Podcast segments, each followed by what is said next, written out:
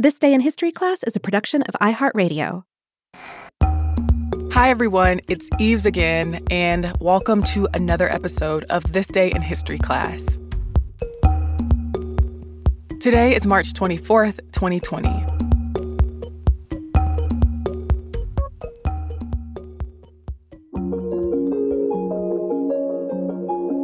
The day was March 24th, 1989. The Exxon Valdez oil tanker spilled 11 million gallons of oil in Prince William Sound in the Gulf of Alaska. The oil spill caused extensive damage to the environment and was the largest in U.S. waters until the Deepwater Horizon spill in 2010. Exxon Valdez was one of the newer ships in the Exxon Shipping Company's fleet. The night before the spill, Exxon Valdez left Valdez, Alaska, and was headed to Long Beach, California it was carrying more than 53 million gallons of crude oil. Captain Joseph Hazelwood had been drinking alcoholic beverages that day, which would later become a point of contention. The tanker left the dock not long after 9 p.m.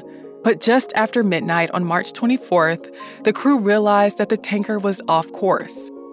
At 12:04 a.m., it hit Bligh Reef in Prince William Sound. Eight out of the 11 cargo tanks were punctured. Soon, 10.8 million gallons of crude oil had spilled into the surrounding waters. Eventually, the spill polluted more than 1,000 miles of shoreline in south central Alaska. Thousands of seabirds, sea otters and seals, bald eagles, and fish died because of the spill. The disaster had a significant effect on wildlife, environment reliant industries, recreational fishing, and tourism. In investigations after the disaster, it was found that Captain Hazelwood was not at the navigation bridge. Third mate Gregory Cousins was in charge of it. Cousins had called Hazelwood just before the vessel struck Bligh Reef, recognizing there was danger. But it was too late. When investigators found out that Hazelwood had been drinking before boarding Exxon Valdez, Exxon fired him.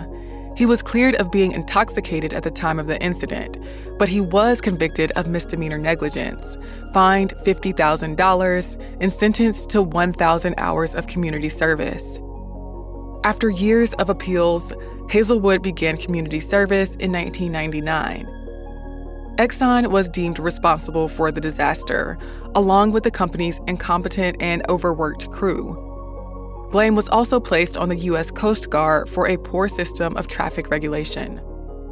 In 1990, Congress passed the Oil Pollution Act, which created measures for responding to oil spills and increased penalties for spills. It also called for the eventual banning of single hulled tankers from U.S. waters. Now, all tankers for oil, liquefied natural gas, and chemicals are double hulled. Over the years, Exxon paid billions of dollars on restitution, cleanup costs, and personal damages. Exxon employees, federal responders, and Alaska residents helped clean up the spill. They used chemical dispersants and booms and skimmers for mechanical cleanup, but some methods workers used removed oil yet killed plants and animals. And a portion of the Alaskan coastline is still polluted with subsurface oil. Exxon Valdez was repaired, renamed, and soon returned to service. It was sold for scrap in 2012.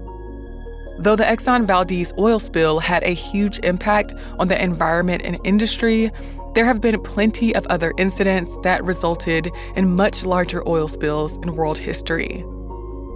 I'm Eve Jeffcoat, and hopefully you know a little more about history today than you did yesterday. And you can send us a note on social media at TDIHC Podcast on Facebook, Instagram, or Twitter.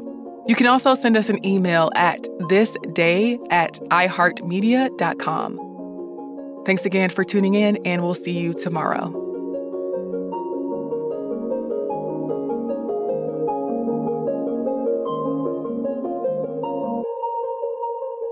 For more podcasts from iHeartRadio, visit the iHeartRadio app, Apple Podcasts, or wherever you listen to your favorite shows.